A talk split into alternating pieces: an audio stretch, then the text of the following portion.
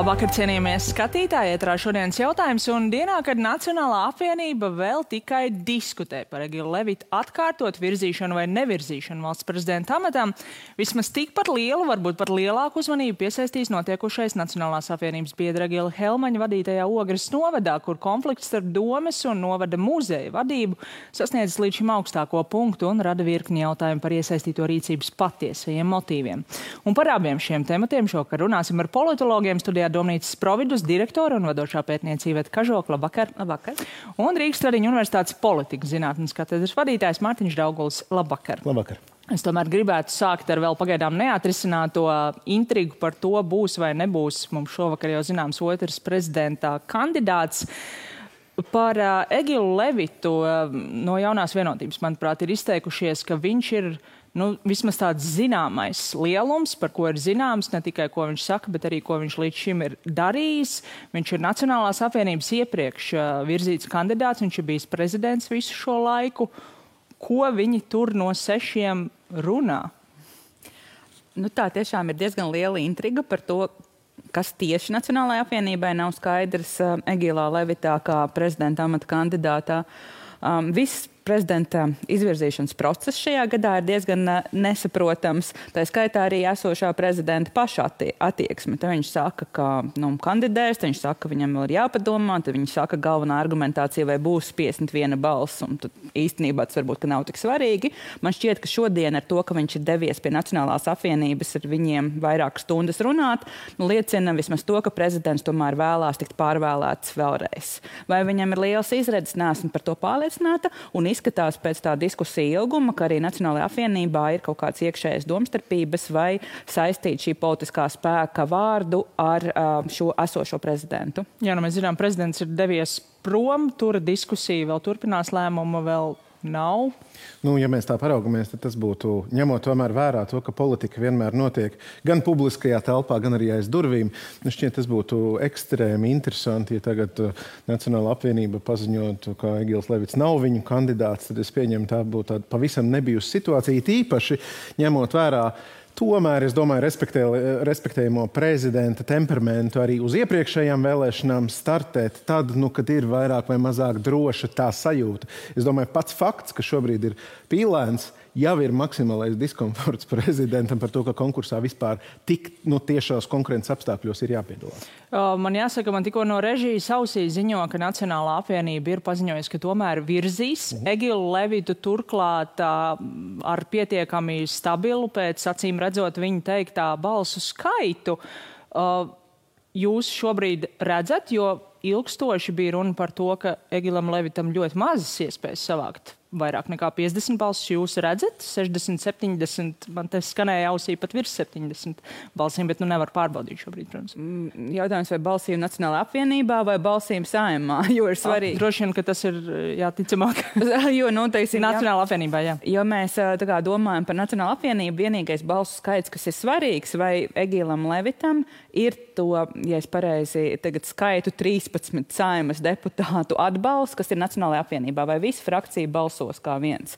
Ja jā, nu vismaz uz šīm balsīm, ar šīm balsīm viņš var rēķināties, bet kā viņš kopumā varētu savākt 51 balsu šajā saimā, kad apvienotais saraksts ir pateicis, ka atbalstīs citu kandidātu, es vienkārši neredzu. Jā, nu man arī no režijas precizē, tā tad runa par uh, Nacionālās apvienības pašas iekšējo balsojumu, bet tā tad viņš tiek virzīts.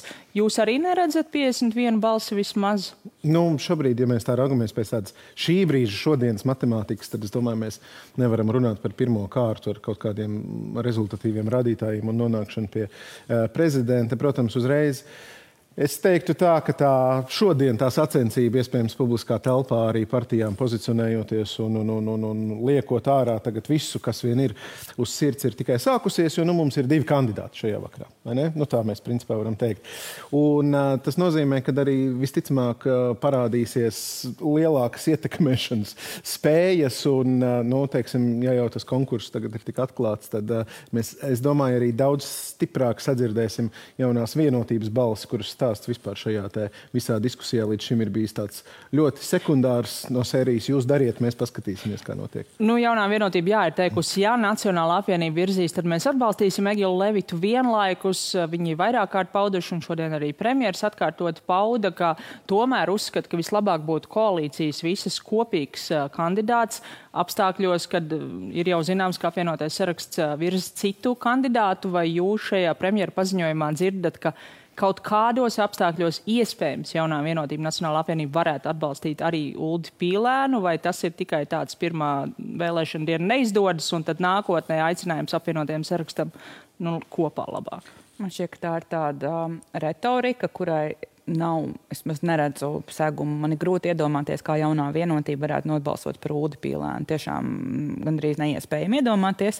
Tāpat tās man ir grūti iedomāties, nu, tieši kur nu, Nacionāla apvienība un jaunā vienotība varētu savākt papildus savām 39 balsīm saimā, vēl 12, lai Egilam Levitam būtu reāls iespējas tikt pārvēlētam par prezidentu. Un, protams, ka šāda situācija ir daudzējādā ziņā nepatīkama gan esošajām premjeram, gan prezidentam. Līdz ar to man šķiet, ka nu, tā sevišķi pievērst uzmanību nu, tam, ka ir kaut kāda vēlmju domāšana, nevajadzētu. Bet tas nav stāsts jau par nākamo šo vēlēšanu kārtu. Nu, nākamajā kārtā, protams, tik, tik līdz beigsies pirmā kārta, visas šīs otrā līmeņa kalkulācijas, kas mums ir. Es domāju, ka, ka skaidrs ir viens, nu, ja mēs apzināmies, ka politika tomēr ir ļoti lielā mērā balstīta uz personīgām saskaņām vai nesaskaņām, un tām ir vēsturiskas sekas un allaži ir bijušas. No, es nevarētu iedomāties, kā mm, premjerā domu pasaulē iekļautos prezidents Ulris Pilēns. Līdz ar to nu, šis, te attiecības es, es nesaskatu kā iespējams. Jā, protams, vēl premjeram saglabājās balss un teikšana visā tajā stāstā. Nu, ja jau jūs šo aspektu pieminat, tas ir pirmais, ko paziņoja Ainārs Šlesers, paziņojot, ka viņa vadītais politiskais spēks atbalstīs Pīlēnu tieši tāpēc, ka tad vairs nebūs Kariņa valdības. Vai tas ir tiešām kaut kas tāds, nu, neizbēgams. Jo, jā, mēs esam daudz dzirdējuši par viņu lielajām nesaskaņām. Vienlaikus prezidentam, protams, ir gan aktīva komunikācija ar ministru prezidentu, ietekme, protams, arī kaut kādā mērā ir, bet nu, var neizsludināt kādu likumu, var sasaukt kādu valdības sēdi, kur tāpat ministri nobalsos. Viņi nevar nekādīgi sadzīvot. Pat ja viņi atrastu veidu, kā sadzīvot, ir ļoti grūti novērst tās idejiskās domstarpības par to, kā ir jāvada valsts un jāpārvalda valdība, kas no šiem diviem politiķiem ļoti spēcīgi iezīmējās vēl valdības rašanas brīdī, un kas, protams, nu, tiksim, ir vairāk raksturīgi šī partija apvienotais saraksts, kas ir daļa no koalīcijas un jau šobrīd premjeras publiski izsaka nu, neapmierinātību ar to, kā šī partija mm, uzvedās valdībā. Teiksim. Līdz ar to man šķiet, ka šāds variants ir. Nu, protams, ka opozīcijas partija saprot, ka Ulris Pīlēns kā prezidents tas ir draudz valdības stabilitātei. Līdz ar to tīri no politiskās loģikas skatoties, principā katrai opozīcijas partijai ir tieši šāda interese atbalstīt tieši Ulu Pīlānu, nevis kādu citu kandidātu prezidenta amatā, jo vienkārši tas gandrīz automātiski nozīmē valdības darbā lielu turbulenci. Bet varbūt, lai nu, saprastu to pašreizējo situāciju, jūs neviens neredzat 51 balsi šobrīd Egilam Levitam, vai jūs redzat 51 balsi, kas ir arī, protams, ļoti tāds slidens lielums, ar ko iet uz vēlēšanām Uldim Pīlēnam, jo tur nepietiek tikai ar stabilitātei un Latvija pirmajā vietā, kas vairāk vai mazāk ir izteikušies, ka viņi varētu atbalstīt, tur vēl vajag arī, piemēram, Zaļo un Zemnieku savienības atbalstu, par ko nav tik liels skaidrības. Skaidrības nav, bet ZZS ir diezgan liela politika politiskā motivācija nobalsot par Ulu Pīlēnu tieši dēļ tā, ka nu, tiksim, tas būtu uh, veids, kā sašūpot esošo valdību. Līdz ar to es teiktu, es diezgan skaidri redzu, kur ir 51 balss, bet tā ir tikai 51 balss. Kāds deputāts atkrīt un nav vairs 51 balss. Līdz ar to es teiktu, ka Ulu Pīlēna izredz kļūt par jauno valsts prezidentu ļoti neskaidrs šobrīd. Jūs arī redzat, ka ZZS balss tur visticamāk ir. Es piekrītu, ka šāda iespēja būtu. Protams, nu, šī mm, neaizmirstās jau arī pāri darījumi, veidojoties partijām starp ZZS un apvienoto sarakstu. Nu, tur diezgan asa tā savstarpējā dinamika bijusi. Bet man, es pilnīgi piekrītu kolēģei, pie tās vis, vislielākais šarma elements ir tieši tajā vieniniekā un tajā matemātikā šajā gadījumā. Un, lai, nu, kas būtu pie šādiem balsojumiem, es nevaru iedomāties situāciju, ka kāds patiešām varētu nepaspēt laikā ierasties vai kādi citi apsvērumi, kas maina šo balsojumu dinamiku. Tā, es domāju, ka šobrīd visticamāk visreālākās tās izredzes tomēr ir, ka tā, tā pirmajai kārtai noslēdzoties, pēc tam sāksies tā īstā spēle. Mm, bet, uh, ja jūs sakāt, ka tas atbalsts varētu būt un viss tomēr paspēj, tad man šķiet, es, es teiktu šobrīd 50 uz 50. Tā, un tas 50 ir, tā, procenti ir tas, kā Uldis Pīlēns 31. maijā kļūst par jauno valsts prezidentu. 50% atkal, kad neviens netiek ievēlēts, un tad ir nākamā kārta. Tas 51%, nu, jā, tas ir lielā mērā atkarīgs, vai apvienotais saraksts var atrast to 51 balsi, vai, vai, varbūt viņš var atrast vairāk. Nu, ir izskanējis, ka iespējams kāds deputāts no mm, citām koalīcijas partijām ir bijuši minējumi par Nacionālo apvienību, arī varētu atbalstīt, bet nu, tas ir minējuma līmenī. Bet, ja mēs skatāmies tos jūs minētos procentus, ja šajā pirmajā datumā nav prezidenta un tātad visticamāk tālāk tiek meklēts jauns kandidāts, uh, Um, nu, redzot, ka nav atbalsta Egilam Levitam, iespējams, jaunā vienotība, iespējams, kopā ar Nacionālo apvienību, vai vieni paši kaut ko meklē un virza, vai no tā, kas šobrīd ir izskanējis no tiem vārdiem, jūs esat dzirdējuši kādu, par ko jūsuprāt, tad varētu nobalsot arī kāds no opozīcijas pietiekami daudz, lai sanāktu balsis, vai arī apvienoties saraksts? Jā, man šķiet, ka tādu ir vairāki, bet uh, man būtu grūti izšķirties starp 23 dažādiem kandidātiem, kuriem teorētiski varētu būt izredzes. Nu, tīri viedokļa, politiskā viedokļa raugoties, skatoties, kas ir tās partijas, kuras varētu atbalstīt jauno prezidentu, un, teiksim, tā ir Nacionāla apvienība, jaunā vienotība, un tad vai nu ZZS vai nu apvienotais saraksts. Tās tie var būt arī parteiski cilvēki. Tā var būt pašreizējā aizsardzības ministre, tas var būt uh, Bergmanis uh, no apvienotā saraksta, jo priekš vienotības tas, kas ir būtisks, un tā tomēr ir lielākā lielākā, lielākā šīs sēmas partija ir, lai tas nebūtu Ulris Pīlēns. Un šādos apstākļos man šķiet, ka viņi ir gatavi to prezidenta amatu atdot jebkuram no saviem politiskajiem konkurentiem, nu, kā, lai tikai tas nebūtu Ulris Pīlēns. Es piekrītu, mēs tuvākajā laikā visticamāk Uh, nu, tagad saprotot, tā, kā tas būs, jo nu, tomēr uh, Levita būšana vai nebūšana bija nu, tāda pietiekami liela intriga. Bet es domāju, tagad aizvien vairāk parādīsies un arī tiks nu, nosacīti, iespējams, testētas kaut kādā veidā sabiedriskajā telpā iespējamās personas, vai tad viņas ir vai nav. Līdz ar to mums priekšā ir interesants laiks arī tiem cilvēkiem, kas paši iezīmēsies un sāks pēkšņi runāt ļoti valstiski dažādos pasākumos un tam līdzīgi. Tā kā interesants, interesants laiks, bet tas otrais ešalons, es domāju, pavisam noteikti tiks gatavots. Pabeidzot šo stāstu, ja tas ir Ulris Pīlēns tomēr vai kāds cits no apvienotā saraksta, kā arī izskanēja šis otrs uzstādījums, kas daudz ir skanējis politiskā līdzsvara vārdā, tad apvienotais saraksts zaudēja saimnes priekšsēdētāja amatu, tātad Edvards Smiltēns, vai arī tas ir neizbēgami, arī ņemot viņa, nu, personības aspektus kaut kādā mērā vērā, jo viņš šobrīd saimā izskatās gluži labi ieredzēts. Es domāju, ka tas galīgi nav obligāti. Politiskais līdzsvars nav matemātiska lieta. Tas ir um, tas, ko ir iespējams izdarīt attiecīgajā politiskajā situācijā. Ja apvienotais saraksts var panākt, ka viņiem ir gan prezidents, gan spīkers, gan arī nu, kādi ministri, un pārējām partijām nav ko likt pretī, proti, nu, viņām tāpatās kaut kā tajā vienā valdībā ir jāeksistē, tas tā var notikt.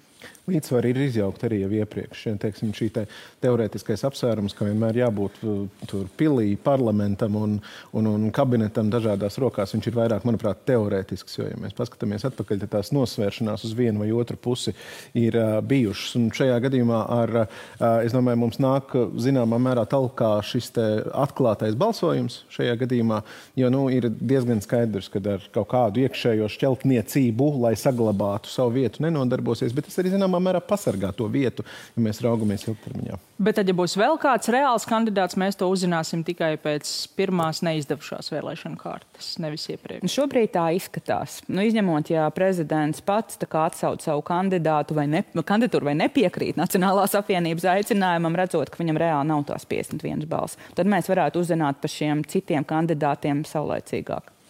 Nu, tad pagaidām šeit liksim punktu. Es gribētu raidījuma noslēgumā par citu jautājumu parunāt par ogri. Šis Helmaņa un Averna porcelāna stāsts, kas attīstījās domas konfliktā ar uh, muzeja vadību. Nu, jāsaka, pati domas vadība mums gluži vienkārši neļauj par to aizmirst, visu laiku kaut kādā veidā atgādinot. Tātad šodienas notikuma panorāmas kolēģi jau vēstīja īsi pirms uh, domas sēdes uh, muzeja vadītāja pat iesniedz atlūgumu un tomēr domē tika lemts par viņas atstādināšanu aizdomās par pirms septiņiem gadiem uh, viltotu iespējams. Tātad tikai aizdomas neviens vēl to nav izmeklējis. Uh, dokumentu sēdes uh, beigās, tad, kad viņi lūdz vārdu, ātri, ātri sēde tika pabeigta, tiešraidi internetā tika pārtraukta. Nu, kā jūs vērtējat šo situāciju, cik tālu tā ir vienkārši nu, tāda publiskā, daļ, nu, dažādi vērtēta konflikta situācija, bet kur viss tomēr ir kaut kādās tiesiskuma robežās, kur jau tiek pārkāpta demokrātija, laba pārvaldība, tiesiskums. Nu, no politiskās komunikācijas viedokļa šis ir interesants un teiktu, saudabīgs gadījums, kad nu, tik tāda lokāla problēma ar pašu iesaistīto spēlētāju puses tiek tik nenormāli eskalēta un droši vien tā stila un veida pēc tīrā politikas jautājumā, jo tie, kas ir iesaistīti, jūt, ka tiek izmantots varas metodes, lai risinātu jautājumu, lai demonstrētu savu pozīciju. Neiesaistoties nu, tādā vērtējumā par šīm pusēm, es domāju, šī ir brīnišķīga iespēja, kur demokrātija sev var apstiprināt. Es ar interesi gaidu, ka šim faktiski vajadzētu turpināties tiesu darbos, jo tur ir celti gan neslavas elementi cilvēkiem, gan radītas aizdomas par to, ka kaut kas ir absolūti krimināls un tam līdzīgi. Es domāju, ka, ka šis ir tas elements, kad visas puses pārmet, kad jautājums ir arī politizēts nu, pavisam noteikti Twitterī tiek. Nu, tas ir tās, tā ir politiska savstarpējā uh, rēķināšanās un izrēķināšanās. Tāpēc es domāju, būtu interesanti redzēt arī knaba atbildi un reakciju uz šo jautājumu. Nu, un tālāk tad jau attiecīgi iesaistītajām pusēm uh, novērsties tiesiski, lai, lai dabūtu kādas trešās puses sakārtot redzējumu rūpīgi par normatīviem aktiem, kas bija vietā. Kas... Jā, no muzeja nu jau acīm redzot bijusi vadītāja pauda, ka viņi versīsies tiesā, bet vai tas ir viss, kam būtu jānotiek? Manuprāt, tas ir primāri politiskās kultūras jautājums, vai tas ir normāli, ka vienas pašvaldības mērs, kurš vēlējās izstādīt Putinam pietuvinātu oligarka porcelānu un sankciju sarakstā esošu oligarka piedarošu porcelānu uh, izstādi un muzejs pret to iebilda, un tagad viņš dara visu, lai šim muzejam atrieptos, vai šī ir normāla politiskā kultūra, demokrātiskā sabiedrībā, kāda ir Latvija vai nē. Un, manuprāt, šeit tomēr ļoti vajadzētu gaidīt un prasīt no visām politiskajām partijām skaidru pozīciju un arī no valsts augstākajām amatpersonām, jo tas ir signāls ne tikai ogres iedzīvotājiem, vai šāda lietas ir pie, pieņemamas, bet jebkuras pašvaldības mēram līdzīgā situācijā. Jā, nu, Krišjāns Kariņš šodien par šo atsevišķi jautāts pauda, ka tas nav pieņemama un viņš aicina pēc būtības to vērtēt vidas aizsardzības reģionālās attīstības ministru, kurš atceramies iepriekš pauda, ka situācija jā ir dīvaina, bet viņš neredz pamatā iejaukties, bet savukārt tā Nacionālā apvienība par šo jautātu ieteica vērsties kultūras ministrijā, bet katrā ziņā nu, tur nebija tāda attieksme, ka nē, nē, ogrē viss ir kārtībā, tur tika pausts, ka katram ir jāatzīst savas kļūdas, vai jums ir skaidrs, kādēļ partijas iekšienē tiek pieļauts, ka šis noteikti Nacionālajai apvienībai negaišākais brīdis ar šo porcelānu tiek atkal un atkal šādi atgādināts, nevis to epizodi vienkārši liek mierā. Es domāju, ka vienkārši nevar to epizodi likt mierā tā iemesla dēļ, ka Helmeņa kungam nu, gribās pieņemt mērus šīs epizodes uh, sakarā. Un, uh, nu, šķietam, tā arī ir šī problemātika, kas politikā vienmēr ir, tā savieno ļoti dažāda temperamenta cilvēkus. Kas man šķiet tāds nu, jautājums, ko varētu pajautāt? Nu, ja mēs runājam šajās te, nu, konservatīvā spēka vērtību sistēmās, nu, man liekas īsti, īsti normāli darīt savus netīros pēdiņās darbus pašam esot projām. Teiksim, atbildēt klātesoši par to, kas notiek, tas būtu acīm redzot nu, iederīgi, pat ja nu, šķiet, ka tas ir īsta vietā un laikā. Jā, nu Helmēna kungs devies uz Ukrajinu laikam šodien, bet viņu nevar vai nemēģina ietekmēt partijas biedri, lai kaut kā šo visu izbeigtu? Nu, diemžēl partijas Latvijā ir vājas joprojām par spīti tam milzīgajam valsts finansējumam, ko partija saņem. Nacionāla apvienība man šajā kontekstā nepārsteidz, jo, nu, diemžēl, viņiem vienmēr ir bijis flanks, kas vairāk skatās Ungārijas un dažādu autoritāru režīmu virzienos, mazāk uz demokrātiju. Tas, kas mani vairāk pārsteidz, ir, kāpēc viņu koalīcijas partneri, sevišķi jaunā vienotība un apvienotais saraksts, nenāk ar savu skatījumu par šo situāciju. Jo, nu, viņiem, nu, teiksim, kā tomēr par valsti atbildīgām partijām, pienāktos to izdarīt. Un, protams, arī prezidents. Arī šī jau šobrīd ir tāda mēroga situācija, tik sliktu precedentu attiecībā uz vietējā līmeņa demokrātiju visā valstī, kas teiktu, ka tas ir arī prezidenta līmeņa jautājums. Bet, ja prezidentam ir svarīgi, lai Nacionāla apvienība viņu izvirza pārvēlēšanai, nu, tad nu, ir jautājums, kas tad prezidentam ir svarīgāk - vērtības vai sava pārvēlēšanas izredzes. Bet es domāju, tas ir interesanti, ka šis jautājums ir absolūti ierindojams visās tajās debatēs, kas abiem prezidentiem būs. Jo nu, ir kļuvusi Latvijā par tādu lakmus papīru vērtību sistēmas mērīšanai, kā ir normāli vai nu, teiksim, tā normālā stilā piemērot arī likumu vai nepiemērot to, lai kāds būtu situācijas. Nu, gan jau Nereiz nevien viņiem arī šis jautājums tiks uzdot šovakar. Paldies jums par sarunu. Paldies arī jums, skatītāji, par uzmanību un tiksimies rīt.